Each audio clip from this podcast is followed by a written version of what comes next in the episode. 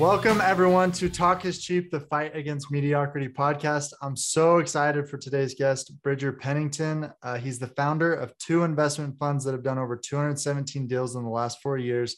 He's actually in the process of launching a new crypto fund that has around $12 million in soft commitments.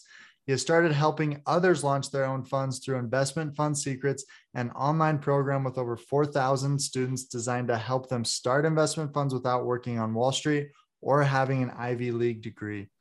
Um, they're known as Wall Street Rebels, which I think is really cool. Bridger has spoken on stage to thousands of people across the United States and is determined to help entrepreneurs scale their businesses through launching their own funds. So, welcome to the show, Bridger. Kevin, good to good to be on here, man. I'm excited. It's gonna be fun. Yeah, yeah. Um, this is probably you're you're probably used to hosting the podcast, right? You you have your own podcast. I do. Yeah, I have. Yeah, we have our own show. I also I'm on a lot of shows too. It's it's fun though. I think I love podcasts, by the way. I think they're just good. They're just good for everybody. So yeah. Awesome. Um, so dude, just to get started, tell us a little bit about your entrepreneurial hmm. journey. Um, I'd love to hear your story. Yeah, let's dive into it. Um, and feel free, by the way, interrupt me whenever, cut me off, ask questions. Okay. Don't feel bad about it. All right. Some people feel bad about like inter like no, interrupt me. Like, let's get this thing rolling. Um, yeah, I'll tell you just briefly my story. Um, the bio, anyways, you heard the bio. I I uh, I grew up in Utah, South Salt Lake. Um, I would say an, an average home in South Salt Lake. I went to college. I was very entrepreneurial. I had this just dream of I needed to make money. I wanted, and I had all, I wanted to drive a cool car and all that cool stuff. I also wanted to make money so that I could, you know, help out friends or family members that were sick or, you know, pay for someone's car, whatever. Right. You had all these, these awesome things. Anyways, I get to college.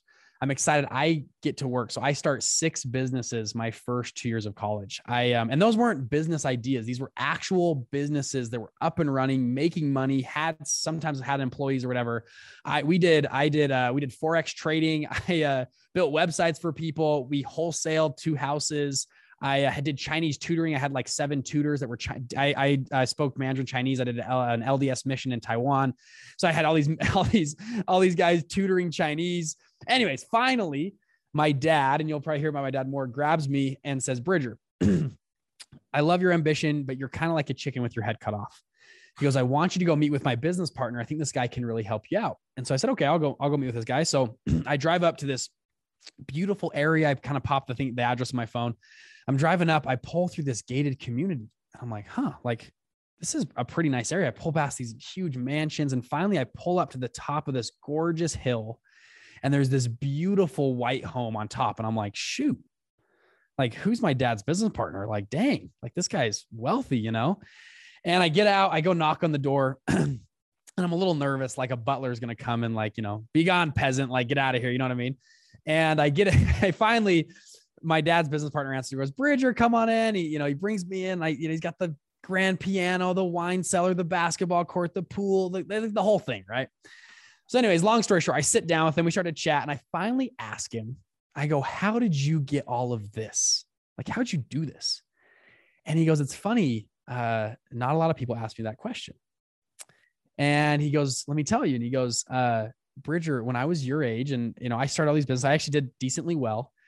He goes, Then I figured out the secrets of the wealthy the secrets of the ultra wealthy. He goes, the ultra wealthy families of the world. This is what they do they want their kids to go to the best universities and they cheat sometimes to get them in. We've seen that in the news, right?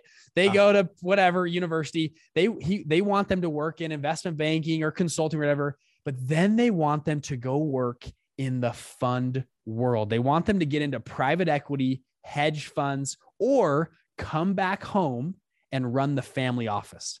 This is what all the wealthy families of the world do. And if you look at the Forbes 100 list, it is riddled with fund managers. And there's one manager, uh, Ken Griffin. He runs Citadel. Probably uh, you might have heard of him with the GameStop thing, but Ken Griffin makes just from his fund. This isn't this isn't um uh, you know, like Jeff Bezos' stock price goes up and down based on Amazon stock. I'm not talking about net worth. I'm talking about income from his fund. Ken Griffin makes a hundred million dollars a month wow. just from his fund. That's one income source pays him a hundred million. I don't even know what I would do with a hundred million dollars. it's just crazy, right? A month, every month, you got to deploy that cap. Like, I don't know. Anyways, it's wild. Okay.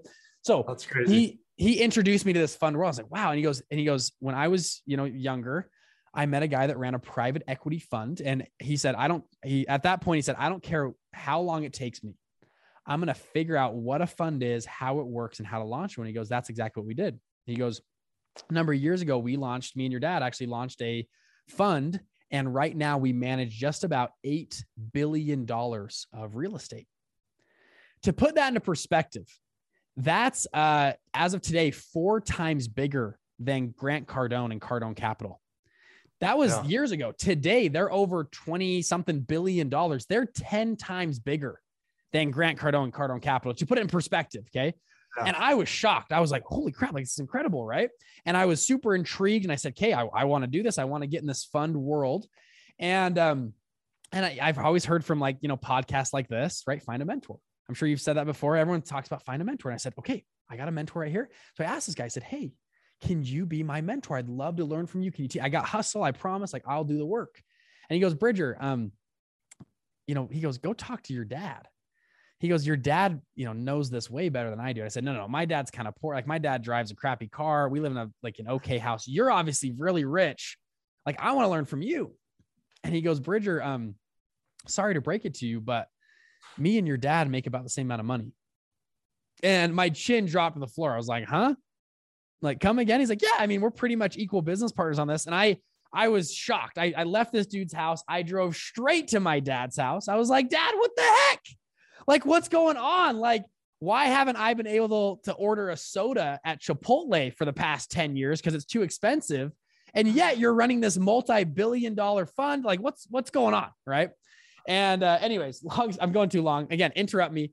But uh, long story short, my dad, we sat down, he started to teach me about funds. And we'd sit down on the whiteboard and talk about how funds are structured, the SEC, how to raise capital, the whole nine yards. And there's a funny thing that happens when you start to learn about something, you start to recognize that thing in your life. And there's a bunch of different terms for it, but that's essentially what it is. Yeah. I uh, I started to learn about funds. I was in college. I was actually at the time I was working a job at another company. And at that job, you can tell my my dad's not giving me money, right? I'm working a job, going to college, doing the whole thing, right? And I'm at this company and I had an idea like, wait, we could start a fund inside of this company. We could, there's clients coming through this company. We could lend money to these clients I think it'd be a great idea. And I took this idea to the owners of the company. They loved it. They thought it was a cool idea. I took it to my dad. He thought it was a cool idea. And we started to formulate. I'm 22 years old at the time. And I was really excited. We started to formulate this idea to go out and launch this fund. And I was super excited. We put together and I got all the docs together, the pitch deck, like all the stuff. And I was like so excited. And I and I was like, crap. I kind of hit this wall of like, shoot, now I've got to raise money. And I, for whatever reason, I overlooked this, but I was like, crap, now I got to go out and raise some money. And I thought, well, how am I going to do this? And I thought, aha, I had this like thing like my brain's like, okay, my dad, like obviously my dad's rich. He's doesn't spend his money on cars or like he's obviously got it in the bank or I don't know where it's at, yeah. but he would probably love to invest in me. I'm his son. He'd love it. Right. So I remember it was a late Sunday night and I, um, I walk into my dad's like home office and I remember I was going to pitch him on this fund idea. And I, I, sit down with him and I, I start talking about the fund. I said, dad, you know, I got to it. And I finally just got to the point. I said, dad, in my best, best pitch voice possible, I said, how would you like to be our first investor into this fund? And my dad kind of laughed and he said, um, Bridger, he goes, I have the money to invest. But if I invest in your fund, this will be a crutch that you'll never be able to recover from. Your first investor is your hardest investor to find, and this will this will hurt your career going forward. And he, and he said, "No, I'm not going to invest." And I was a little heartbroken, and uh, you know, like crap, my dad, you know, won't even invest in me. And I walked out with my tail between my legs a little bit, and I said, "Screw it, I'm going to take him up on the challenge." And um, to make a long story short, I went out and raised, I talked to everybody I knew. I talked to former bosses, college professors, anybody, right? And I raised a whopping, after like three weeks, $49,500. Uh, and uh, which is teeny. If you know anything about funds, like that's like teeny, teeny, teeny dollars. Yeah. But it was enough to get started. We were actually this the fund we were doing was these micro loans. They were like a thousand to eight thousand dollars a loan. They were very small It was enough to get going. We started our first fund. I'm 22 years old at the time at, in college. And we, we did actually really well. Our first group of investors, we got them a 64% return on their money. And I was I was really excited. We, we decided to close that fund, open up a new one to restructure it and to raise a lot more money. Our second fund, we raised and deployed millions of dollars out of that fund, did really well in that fund. Our investors crushed it. I just sold that fund uh, March of last year. I sold it to a competitor, came and bought us out. And um, and now, like you said in the bio, I'm now we're now in the process of launching two more funds. We have a mainly main, the main one I'm doing right now is our crypto fund. So we've got uh, a, you know, a decent amount of capital pre-committed. We'll probably be launching here in a few weeks with uh, Dan Young, who you had you've listened to his podcast for. Me and Dan Young partnered up. Dan has been yep. mining cryptocurrency since 2014. Anyways, we're doing a crypto fund all on staking and DAOs and DeFi, and it's going to be really fun. We've done decently well in our test portfolio, and it's been very fun. So, anyways, that's kind of what I've done. And then along that way, um, into this journey, we had a lot of people coming to me and my dad. And I didn't mention this, my brother actually is a securities attorney. So he does law for funds. So like we have the perfect family for funds. Like there, you couldn't ask for a better group. And so we had a lot of people coming to us like, Hey, how do I do funds? How are they structured? How do I put them together? So we said, shoot, we might as well start some type of online something tell these people. And that's how we started Investment Fund Secrets. So we started uh, this group called Investment Fund Secrets, which eventually it started as a podcast, turned into a YouTube channel, then turned into we started to sell, you know, courses and coaching. Now we have about four thousand students um, between our programs and coaching and all that kind of stuff. We've we've have two student funds that are near or around a hundred million dollars. Um, we have a dozen or so funds between 10 and 20 million. And we have one student fund that's $2.5 billion that came wow. out of our stuff, which is just it's just crazy, right? It's just so cool to be what how what what it's grown into. And now we're doing live events. We've got a big event we're throwing in Vegas. I mean, it's like it's really fun. We are it's like this secret world of funds that no one talks about. We're kind of pulling back the curtain and like teaching people about it. So, anyways, it's been really fun. There, yeah, there That's amazing. Yeah, I mean, we could uh we could dive into so many different facets of your story, and uh how many lessons there are about business and about perseverance and everything like that. I'm curious, you know, um, when you first started it, well, there's a lot of different things. First of all, what did you learn ultimately about focus from your dad's business partner? I mean, why do you think your dad, first of all, sent you to him versus just telling you? And what did you learn about focus? Oh, dude, that's a great question. I have shiny object syndrome to like a T. And you could tell that in college. Like I was starting all these businesses every couple of months. I had a new idea. And I actually I had a decent amount of like willpower to like, you know, actually kind of get it started and get going. But right as I got one going, I'd be, oh man, we could do like an Amazon store. Like that'd be so cool. we could like go wholesale houses, right? Or like do an online course or something. And um, anyways, I I kind of wore it as a badge of honor. Like people would ask me, like, like do you, i'm like yeah i run like I, I run like three businesses you know and i'd like tell people that like i thought it was cool. Yeah. and that was the dumbest thing ever. Like name one successful person that started three companies at once and they all did well right? Like yeah. unless your name's elon musk like i don't know anyone else you know what i mean? And so um and he never sleeps so. Yeah and exactly yeah. And so um anyways, no, it, it, was, it took me, and I actually, I had a, a, a professor at BYU. I, so I went to Brigham Young University, a great university. I was in the entrepreneurship, like I took a bunch of classes for entrepreneurship there. So one professor gave me the best thing ever. And he said, Bridger, he's like, any business idea you have, you can fully vet in three weeks with 500 bucks. And, um, and I was like, huh. And then he goes, if it gets vetted, you can then go all out on the business for seven months. And in seven months, you will know if it was a huge winner or if it's flops and you want to give up. And he goes, There's no benefit of doing multiple things. Like you need to go one at a time. And so I took that to heart and I, I changed and actually investment fund secrets, this company. And we've, you know, we've done okay, done decently well. We started, I said, okay, we got three weeks and we got 500 bucks of ad, it was ad spend. We put all that money towards ad spend to test out ads, see if we had a market for it. And um, that first month we or the first weekend we turned 500 bucks into $1800 and we were like shoot like that makes that was cool the next uh 45 days we spent $80000 in ads and we made back just about $81000 almost we did a break even funnel, which was actually perfect. We built this huge list and we had all these buyers yeah. and all these people that we could test and have data on. And uh, we gave it a seven month trial. Within seven months, we'd already done a million dollars in sales. And wow. uh, or sorry, maybe it was let's see. No, yeah, it was about it was about eight, almost eight and a half months. We hit our first million dollars, and it was like wow, you know. And um, I think I, I think that's one of the best advice I ever got was each every business you can just give yourself a deadline and a budget and fully go in, fully vet, don't dabble. And I, in my back of my head, I said, you know what? If I, I got seven month chunks over five years, I can, I bet I'll hit one. Like, you know, if I can just survive over five years, I'm going to hit one that makes me a couple million bucks. You know, I'll just keep trying. as long as I go all in, if I dabble, I know I won't make it. And because I, I tried dabbling and I did all these little businesses for years and it didn't work. And so I had to t- do a change of action. I think that was that was huge for me to have. And so I love that. That's actually really good advice. I never, I I've heard obviously, hey, get a customer before you build the product to actually see if there's a need for it. I mean, don't spend, you know, a year building something and then be like, hey, here it is. Yeah. Again, unless you're Elon Musk, then you could probably do it. But yeah, um, no, I love that model too. I think I think sell first is a great model, but I love the timeline and budget. I think it's awesome. So during that, you know, okay, someone's listening, they have an idea, they have 500 bucks.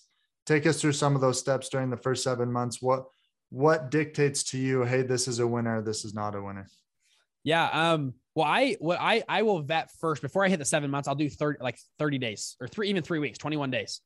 Um, for me, just because I know it, and it depends on your product, but what we did, I love social media for that.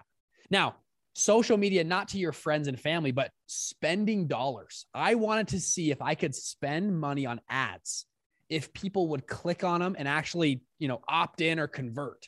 So literally what we did, this is for investment fund secrets. We made, I, I got my iPhone out. We filmed like 10 ads and we did, we picked different niches. We said, Hey, do you want to learn about funds for real estate? We do a whole ad on that. Do you want to learn about funds for Forex? Do you want to learn about funds for crypto? Do you want to learn about funds for uh, whatever, right? Do you want to learn about something different, right? We ran, we had about 10 ads. We made three or four landing pages, which we use ClickFunnels. It's super easy. Just throw a freaking logo on there. Like we didn't even have a logo, just throw a headline. We made a little video. And actually, we didn't even have a video. We made like little things, little pointers of what we would sell. And yeah. I wanted to see if people would put their email in. And then the next page, if they did that, I was like, well, let's see if we can sell them something. And so then I built, I, this is, you don't have to do this, but we built out a product of what we wanted in a product and we sold it for $47 on that page just to see. We are like, do you think anybody will buy this? Like, I don't know. Right. And, um, we had all these pointers what we'd add and we had um that like i said that first weekend we made 500 bucks turned into about $1800 and we were like shoot like this is awesome and every time someone bought we sent them an email right away hey the product is not built if you want a refund right now, you can have a refund. Like just take the money. Like we don't care. We it's really just for testing. But if you want to wait around, this product will be done in about three or four weeks. Mm-hmm. And um, and of we had about 45 buyers that first two weeks, and I think two of them refunded, the rest stayed. And we were the refunds were fine. Like I don't care. I wanted to see what ads they clicked on, what hooks, what hooks were good, what message resonated, and we then built a product around what made sense and um and then that plays into the second thing that i think is so crucial for you know i there's a lot of entrepreneurs out there and i was a entrepreneur for a while the you know i want to be an entrepreneur but i'm i don't have a business i don't know what to do but i you know i want to be like you know that whole thing yeah momentum is the biggest thing that you can use to your advantage and so we um and i don't i'm sure you've done this i've done this so many times we always you get a bunch, you have a business idea, everyone gets on a Zoom call. You guys all talk about it on a Zoom call. And then you're like, okay, um, okay, everyone break. We'll meet next week. And then you come back next week and no one's done anything. And then you meet the week after that. And it like, and then your business fizzles out in three months. Yeah. I've done that so many times. I can't even tell you. All my businesses I have now, when I have partners that I'm bringing in, I we have to get dollars in the door as quickly as possible because it builds momentum. Yeah. And for us, we made that first little 800 bucks and we were like, shoot, like this thing's got some legs. And all of a sudden, me and my business partner, the other guy we were working with, everyone was like, okay, let's put our focus on this. We got something here. Right. And that's how, you know, people are like, how do these entrepreneurs work so hard and stay up late? It's like, because it's fun. Like it's not like they're grinding. Like it's fun when you have money coming in and momentum. It's not like your business dies when it's just like Zoom calls and no one builds anything. Like no one's, you know. So I like to get momentum in across the door. And that's anyways, we and then we built out that we built out our whole we built out a little mini course like 12 videos on it. It was an information product. Um, we built it all in three days. I was editing it all night up with me and my wife. We're editing all of it. But it was, yeah, we had momentum, right? And it was way fun. And then we went, we kind of launched the next thing, the next thing, the next thing. And anyways, it was really fun. That's what I would do. Your, That's what I would do. Now you've got your uh, conference coming up this year in Las Vegas, right? Tell us about that. Yeah. So um, I have had a dream since I was like little of I just love events and being on stage and like speaking for whatever reason. I don't know why. I just think it's fun. It just invigorates me. Like people ask like, what's that one thing that gives you passion? Like I love talking to an audience and like trying to move an audience. And I, I don't, I'm not that great of a speaker. I'm trying to get better. I, I actually actively train and try to be a better speaker. Yeah. Um, and uh, it's just so cool. Like I just love it. So, anyways, I I was trying to get on stages for like the last two years. I've been trying to speak on stages and get people to have me at their event, and everyone said no. And so I said, screw it, I'll just throw my own event. Like, you know, so like yeah. screw everybody. Like, so we, we're doing a thousand people in Vegas. It is the first fund manager conference of its type.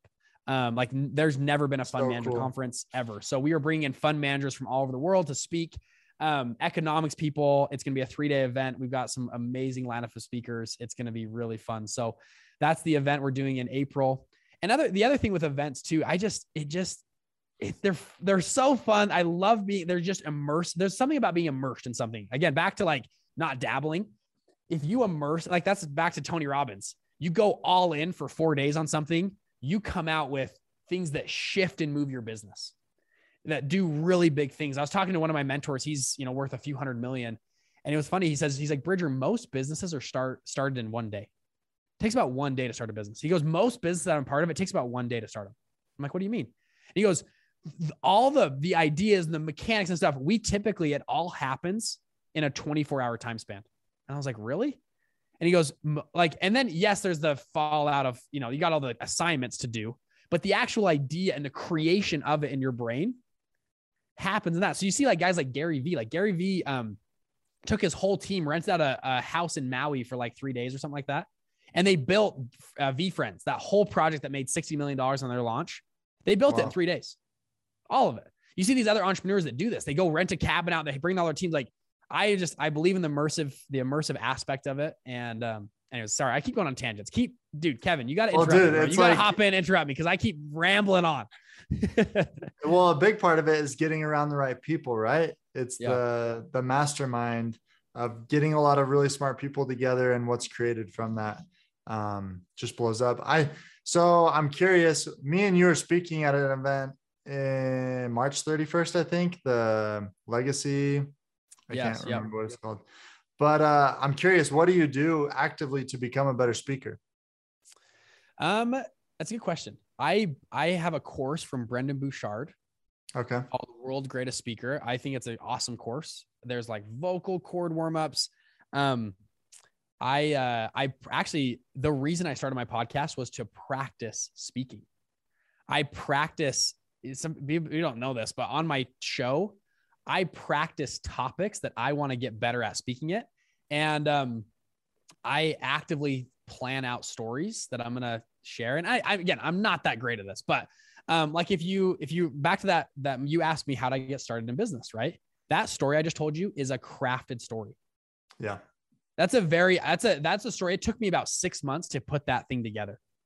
And it sounds like it's just so natural and it comes off the tongue. And and um, that story took me a long time to, to master. And actually, the reason I took so long, I had a mentor and I paid for a coaching group. It was $15,000, this thing. And one of the biggest things he said, he said, if you're going to do a online brand or whatever, he goes, it all comes down to one thesis that makes or breaks your business. And I was like, I kind of leaned in. I was like, what do you mean? Like, what's like, what's the thesis? Right he goes, this has any this guy. So Steve Larsen. I'll, I, I'm by the way, I have no problem sharing names of people. This is Steve Larsen. He was Russell Brunson's right hand man for years. He's launched all these multi seven figure funnels, and all these brands he's launched for under with him. And he goes, what made or break it was their origin story, the reason why they were in business. And if you think about all of the actors the sports icons, people that you love that are kind of famous, there's a good chance you know their story and you something about their story resonated with you. And you said wow i love that this athlete came from this type of a neighborhood and went to this type of university and had this hard break and then they succeeded. Um, it's rare for us to just see someone big and we don't know their story and we go oh i like that person. We typically and people engage with that audience way better. Um, one of my friends um, she's actually from draper utah. Her story for moms she's one of the biggest fitness influencers on the planet. And her story was um uh she tried to lose weight. So she's a mom. She had I think one or two kids. She had some, you know, some fat on her. She's like, "Okay, I'll lose weight." So she lost uh 20 pounds. So she was 140 pounds. She lost 20 pounds. So she's 120 pounds. And she still was a little flabby. And so then she lost another five pounds. Like she did the diet, she did the whole thing, and she still kind of looked flabby. And so she was like, screw it. I'm going to go work out and put muscle on she put on 20 pounds of muscle. So she was back to 140, the same weight, yeah. but she looks amazing. Like she looks like incredible, right? She posts all these pictures and all these moms were like, yes, that story resonates with me, right? I, instead of starving ourselves, let's actually be athletes. Let's like put some muscle on. And she, like, she was on Good Morning America instantly. She was on all these shows, right? Because her origin story was so fantastic, right? And so, you are your greatest hook you'll ever have. And so, um, anyways, that sorry, long answer. You asked about being a better speaker. That story, if you if you look at it, I I try to follow the hero's journey. And again, you might say, well, a story is just a story. You can tell a story in 30 different ways, right? Different angles, different aspects of it. Um, I think you're if you can, as far as your origin story, if you can follow the hero's journey, which just I, I, won't talk about that here, but you know, it's the journey of Frodo, it's the journey of uh, Luke Skywalker. It's yeah. the same thing, right? If you notice in my story, I plug in a lot of those things, an internal, external belief. At the beginning, I said I had this external belief. I wanted to, you know, drive a bunch of cool cars, but also internally, I wanted to help my family and make sure I had money for my family. That's that's in there. I add those little lines because it's part of the hero's journey story. And then you have this first challenge and then build up, and I hit a wall my wall is my dad won't invest my money. And I, and I talk really slow when that comes. I make you feel, I go, man, my dad didn't want to invest. And I like, it really hit me. And I was like, shoot, I don't know what I'm going to do. And I walked out with my tail between my legs. And I was like, okay, what's next? And then right then I changed the beat. I go, you know what? I said, screw it. I'm to, I'm to figure it out. I went out and pitched everybody I knew. I raised a whopping $48,000 and you know, and then you share your, you know, the hero's true journeys where you share the external thing and then the internal, how you change. Anyways, if you want me to keep going, I can talk about that forever. It's such a fantastic way to craft a great, and that's the thesis of your podcast, your online show, your online brand. That origin story is so crucial to what you do. And um, so, anyways, that's a huge piece. If I'm going to tell anybody to be a good speaker, have a great origin story, a great hook. You are the greatest hook. And if you don't have a great hook, think back, obviously, create a hook, do something crazy. Um, sorry, I, I Drew Manning. Do you know Drew Manning? Fit to fit to fat to fit. Oh yeah. He, yep. he created a hook. He yeah. said, "Screw it, I'm gonna gain. Well, I don't know, like 50 pounds, and I'm gonna lose yeah. it all back." That's an incredible hook. And he just he didn't have like this. I didn't grow up in the ghetto, whatever. He just said, "I'm gonna create a hook. I'm gonna gain 50 pounds and then lose it all." That was his hook. And guess what? He's on all these TV shows. He's a worldwide name and done incredible. So Iron Cowboy, similar thing. I think yeah. he he definitely created that. I love that. My favorite part of that whole thing was that it took you six months to craft it because I'm working on mine and it's hard. When you read Expert Secrets by Russell Brunson, he makes yep. it all seem so easy. yeah. And then you start doing it, you're like, yeah. dude, this is um this is hard. But the hero's journey, I mean, one I think one of the greatest speakers of all time, in my opinion, is Steve Jobs because he had that ability to um, take you through that journey and get you rallied towards his his cause. Yeah. Um, the other then, thing I'll add, can I add one yeah. more thing that I think is so cool, especially if you're going to be on stage presenting. Um, I love, uh, and Russ will talk about this kind of, and a few other guys, um, breaking down false beliefs in a certain order. So you hear about that, like, hey, you got to break down your audience false beliefs about getting them some kind of result. Um, we they've taken that a step further of doing a, through a process where you do them in order, and the order we follow is vehicle, internal, external. So when I give a present, like I do webinars all the time. At the beginning of the webinar, I'll, I'll tell my origin story, whatever, but I'm trying to break down false beliefs because people most hear me, they go, Oh, there's no way I can start a fund. I could never start a fund. And so I go, Well, no, I'm going to break that. That is the first belief I'm going to try to break down. That's the big domino you're going to try to topple. And typically, how our, brain, works is we go, we think about things that are related to the vehicle first. So anything related to the vehicle of funds. Do funds actually work? Do they actually make money? And so I can tell all these examples. Ken Griffin makes $100 million a month. Okay, funds obviously work. Funds work for me. I only raised $50,000. It worked for me, right? There's this huge delta. Um, it works. So that's all the stuff we try to break down. Yes, funds work in general. Then the next question a person has typically is okay, I get that funds work, but do funds work for me internal? Yeah, I get that it works for Bridger and all these other guys, but can I do a fund? So next I'll share all these examples of okay, well, I had this this girl from North Dakota, she started a fund, and this guy from California started a fund, and they started in this different industry. And I try to share examples to break down, no, it works for you, and it could work in your industry. You're in, you know, sales. Okay, you can do a fund for sales. And let me tell you an example of that.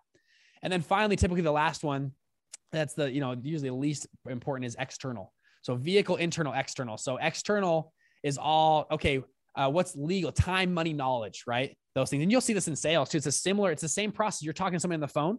You got to break down their vehicle concerns, internal concerns, and external concerns. And usually in that order, people will ask you questions at the beginning about external things. How much does it cost? What's the time? You know, but in turn, they actually really, they aren't yeah. sold on the vehicle yet. Or they aren't sold on does this vehicle work for me? They'll ask you the wrong questions. And as a salesperson you've got to come back and say okay hold on. Are you sold on the vehicle? Do you understand this vehicle works? Are you sold that it can work for you? Okay if that's both sold yes let's talk about time right? It's not even worth doing that. So it's really interesting if you look at um we do this in a lot of big marketers look at their sales pages their sales, our sales pages right now are broken down vehicle, internal, external. The top talks all about vehicle, the middle talks all about internal, the end talks, talks all about external.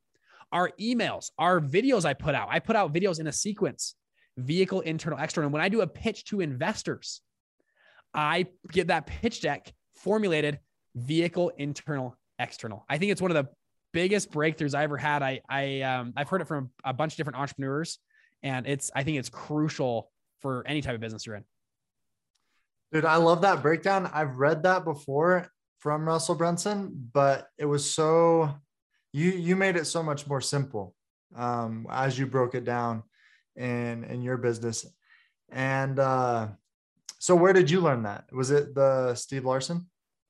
Um, so Russell kind of brought me up to it. He talked to me, Russell Brunson, Steve Larsen talks about it a lot. Um, uh, Oren Klaff has a book called Flip the Script fantastic book on pitching and how do you like flip the script? How do you get people to pitch you to allow them to buy your product? Right. That's a totally different sale. And you, have you ever had that before? You're like, please let me buy this thing from you. Right. It's like, wait, how did that salesperson do that? Like, that's pretty impressive. And yeah. he has a whole book on that.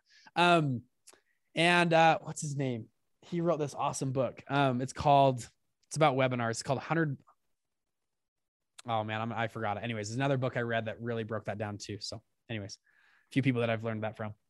That's awesome. What what is your a lot of everyone that's listening to this podcast is obviously interested in improving themselves. You what? Um, sorry, my camera's about to die. Oh, you're good. Bruce is switching the battery here.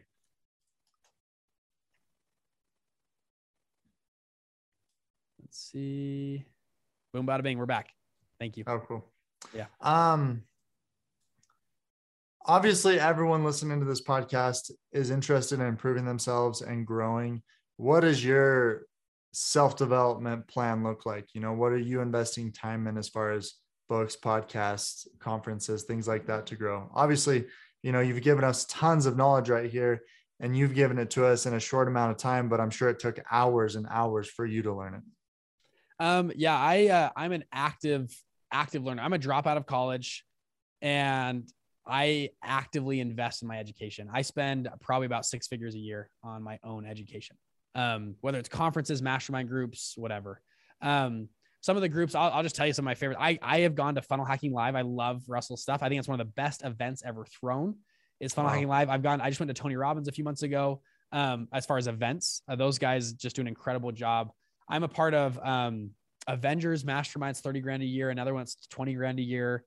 I I bought we just bought a YouTube course for you know anyways five ten grand a Facebook. I have I bought a course on Facebook groups how to build a Facebook group. It was like 10 grand. And anyways, I actively pay because I want shortcuts. I pay yeah. for shortcuts. Yeah, I can go on YouTube and learn this thing for 200 hours, or I can pay somebody and learn it in three hours.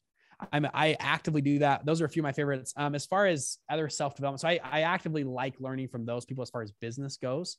Um, I uh, I'm always trying to read. Obviously, I, you guys all know I read podcasts, you know, read books, podcasts, all that kind of stuff. I'm always trying to listen. Um, one that's huge for me, I think that is overlooked in the business community, is self like true self development. Um, working on attributes, um, patience, you know, diligence, um, being charitable, you know, like stuff like that. Um, right now, I've been working on patience a lot. I got a brand new baby that screams all night. and sometimes you get a little impatient. You're like, man, just shut up. Like, you know, and, and I find myself sometimes getting, and I, in the past, haven't been that impatient. And all of a sudden, like with a baby, I just like once a week, I'm just like, I get like last night, dude, I had the baby in my arms and I was like, I was like, dude, it's been like 20 minutes of you crying. Like, and I was getting a little like, and I finally stopped. I was like, okay, I'm not gonna like, you know, hurt my kid. Like, you know, like I'm not gonna throw him out a window or something. But I was, I had to stop. I was like, okay, hold on. And I, and I've actually been training, trying to train myself and read about it and study and pray for that help and to try to. And I, anyways, different cues. I think that's overlooked in the in the business community is like true self development, like working on. Okay, uh, I typically get road rage. Like, how? What are things that I can do to stop that scene from happening where I get mad while I'm driving or I constantly, not constantly, but I, you know, maybe once a month or twice a month, I argue with my spouse a lot. How can I f- figure out when that moment is coming and make sure that I don't get angry and frustrated and redneck, that I can be calm and patient or, you know, more forgiving through that. Um, anyways, I think it's a, it just takes a conscious effort is what it really takes. And then you, you know, if you're just conscious about it and you can obviously use some triggers and tools and stuff, but that's one of my favorite things. And I'm cool. not good I mean, at it at all, but I, it's good to try. It's good to be conscious of it yeah. and keep, you know, keep trying.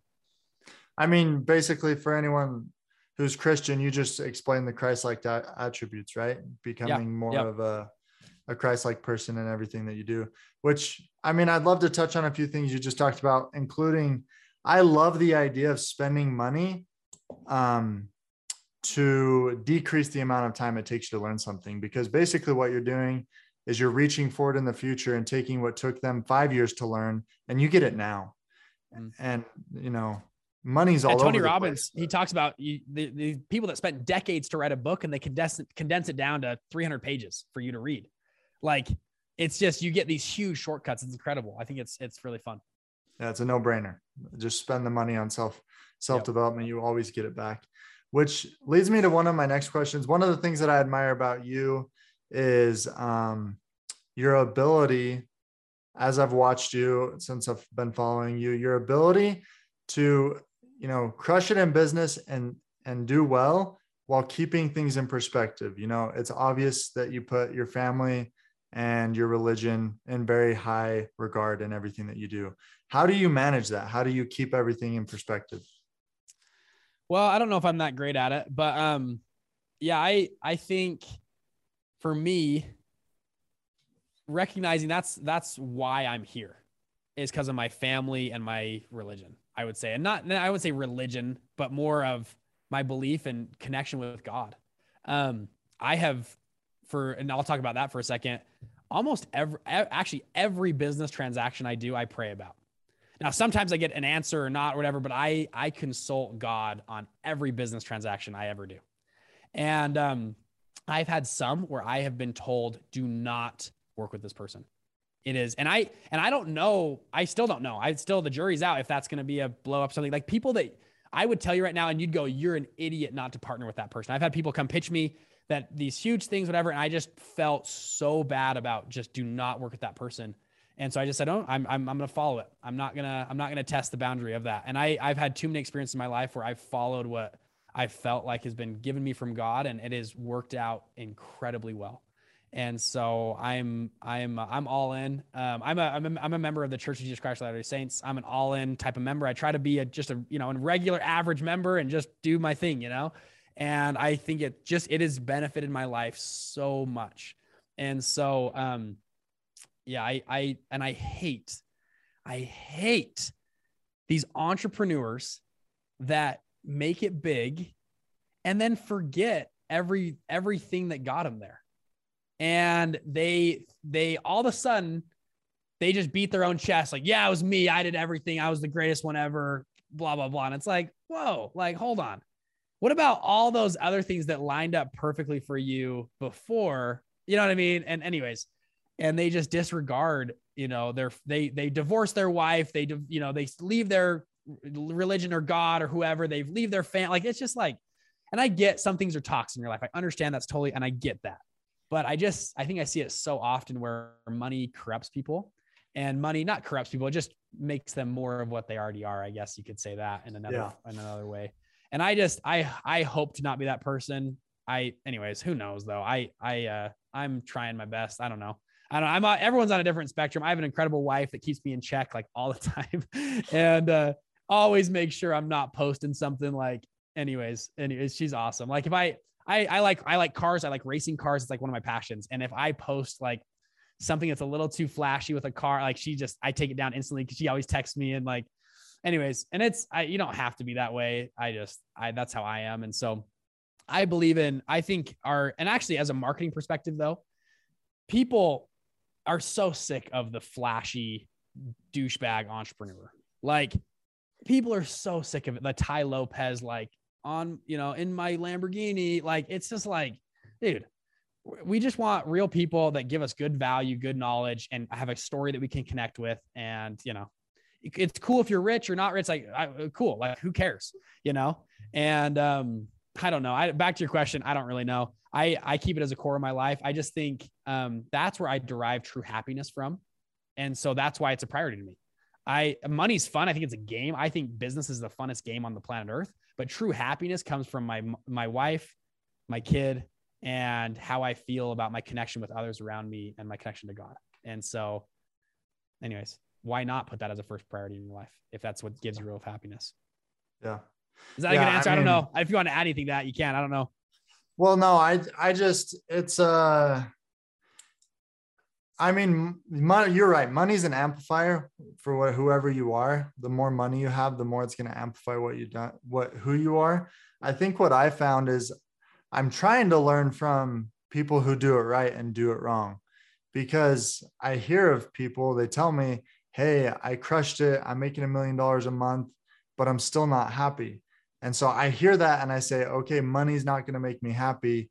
So enjoy the journey, enjoy the game." But if I focus on it too much, it's not going to bring me happiness. So what's really going to bring me happiness? Well, you know, my family, my faith, those around me, my relationships, because you can't take anything with you when you leave except for your relationships and what you put up here in your mind and who you are as a person. So ultimately, you know, I just I just appreciate what you said as far as your perspective on it as well. Yeah, I think to that point too, you know, business, we just, we don't, we spend a lot of money on time on making money. Like, oh, I'm going to buy the course. Like, I am that way. I go to the conference.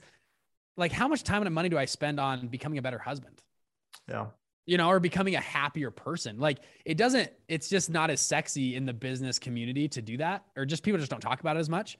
And obviously, though, just as valuable and probably more, more important than all those other things. And so, um, you know, you hear these stories of these, you know, the billionaire that his kids hate him and never want to talk to him again, you know, or the the person with this huge following and influence, but you know, family's estranged from him or doesn't, you know, lives this empty life or wants to kill themselves.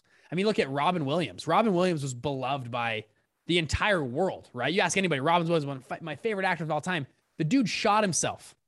Robin Williams shot himself because he lacked something in his life. Yeah. To a deep degree and did not work on that side of his life. And it's, you know, it, it's time, time again, you can see that. So it's, yeah. it's crucial. Dang. That, that we got deep here ending the podcast, but uh, I appreciate that. I want to be conscious of your time. Um, this has been amazing for anyone listening. go back and re-listen to it again. There's so many amazing pieces of information that can help you be successful in business and in life. Um, Bridger, for those who want to connect with you, what's the best way to do that? Yeah, um, two ways. Actually, I've got a f- couple free gifts for you guys if you want them. Um, anyways, if you want to connect with me though, Instagram is the best. Bridger underscore Pennington. I've got about 10 fake accounts, so make sure it's the real one. Dude, the fake account people are just hustlers, man. I'll tell you what. Um, anyways, they they I we get them shut down, they open up a new it's crazy. Bridger underscore Pennington, send me a DM or whatever. I'll connect with you there. Um, and then if you guys actually, we put together a free course on funds. So I have a whole course, like 40 videos on investment funds, how to structure them, kind of the all the stuff there. So, and again, you hear the word free and it's like always like, oh, it's a scam or like whatever. This is why I'm doing it. Okay. I have a free course on funds. We, t- we give it to everybody. I want you to come in, learn about funds, and I want to knock your socks off. I, I want you to come in and be like, wow, that content was incredible. Like this is this is a game changer for me and hopefully, some of you guys will want to work with me and my team, like one-on-one event down the road. So we actually have a we have a, we have about nine coaches now. We have about 220 students that we have on our top tier coaching group called Black Card, where we help them one-on-one and like really help them launch their funds. I hope you come into our free course. We knock your socks off, and you're like, shoot, I want to learn with Bridger. Okay, that's my off. That's me being transparent. Sound good? It's 100% free. You put your name and email in, you're in. Okay, so if you want the free course, um, investmentfundsecrets.com slash free gift. So investmentfundsecrets.com slash free gift. You guys can go check out that free course. Um, we have a free Facebook group. I go in live multiple times a month in there as well um, under investment fund secrets. So check us out there. But that free gift is, is actually, it's a really good course. It's actually, I think, I mean, I mean, i will throw it. I'll it's throw my, it. It's my course, but I'm saying that it's good. But anyways, there you go. So Instagram or that free course. That's Alex Hormozi transparency right there. There you go. Yeah. I'll throw I'll throw the link in the description. Um, you're a stud. My last question, my favorite question uh, to hear people's perspective on is what does the fight against mediocrity mean to you? Yeah, it's a good question. Um, I I'll I'll share something my dad ingrained in my brain since I was little. He uh we'd go out, you know, to dinner somewhere, and he'd always point this out to me. So we'd go to like a uh, Chinese restaurant. And he'd go, "Look at that guy there, there." and I and it was the owner of the, the business. And he and he was like a friend of my dad's or whatever. He goes, that dude moved here from like Korea or China or somewhere five years ago. Didn't speak English. The guy now still can't speak. He barely can speak English now. He's got this restaurant, another restaurant down the road, and like owns a laundromat down the street. The guy has three businesses, barely speaks in English. He's an immigrant to this country, and he's doing pretty well my dad would look at me and say, "You have no excuse not to be successful in this country. You you have English as your first language. You went to public schools that were decent schools and got an education there. You have the opportunity to go to college if you want to, and you you have freaking YouTube that you can look up any video, any topic at any time and learn something." He goes, "You have no excuse not to be successful. You have every opportunity on the planet by those four things." and that that stuck with me as a kid. Um, and he'd always point it out, and and um, and just he, my dad made a, a conscious effort to to show me that. And I think you know, we you look at your life, right, and you always hear like the people on their deathbed regret what they didn't did, and I, you know, and you think about um, time and history. If we lived 200 years ago or 500 years ago in England, if you wanted to be somebody, you had to own land, be in the right family, or have just a crazy a war or something. You know what I mean? You had to have some crazy circumstances to have a castle, essentially. In today's world, if you apply yourself and work hard, you can go buy a castle whenever you want. And we live in this little blip of history that's so unique that anyone from any background, any culture, any country, any language can go out and absolutely murder it and crush it. And you see these people time and time again because they pop up on your feed or whatever. It's incredible. Who are you not to go out and take a chance on yourself? And um, sorry, I'm, I'm gonna I'm gonna share one or two more things if that's okay. Um, yeah. But the uh, I had a, I had a great guy in college. I was I was in college. I, this guy was from Harvard. He came and talked to our class, and after I was talking to him, kind of on the side, and I and I talked about this business idea that I had, and I said, "Well, I'm just kind of nervous it won't work out, or the risk what if I fail? And he looks at me and he goes, Bridger, he goes, Do you have a one or two parents? And I said, Yeah. And he goes, If, you know, if things really broke down, would your parent or two parents let you move in with them for a few months and sleep there and kind of get back on your feet for a few months? And I said, yeah. He goes, it'd probably be a little embarrassing, but like, would they let you back in? I said, well, yeah, like, like obviously, like my parents, you know, they they love me. They'd left me come sleep on the couch, whatever, like for sure. And he goes, would you have a fridge full of food, you know, and maybe some air conditioning and stuff in that house? And I said, yeah, you know. And he goes, if that that right there is your worst case scenario, you got to move in with your parents, you absolutely fail, right?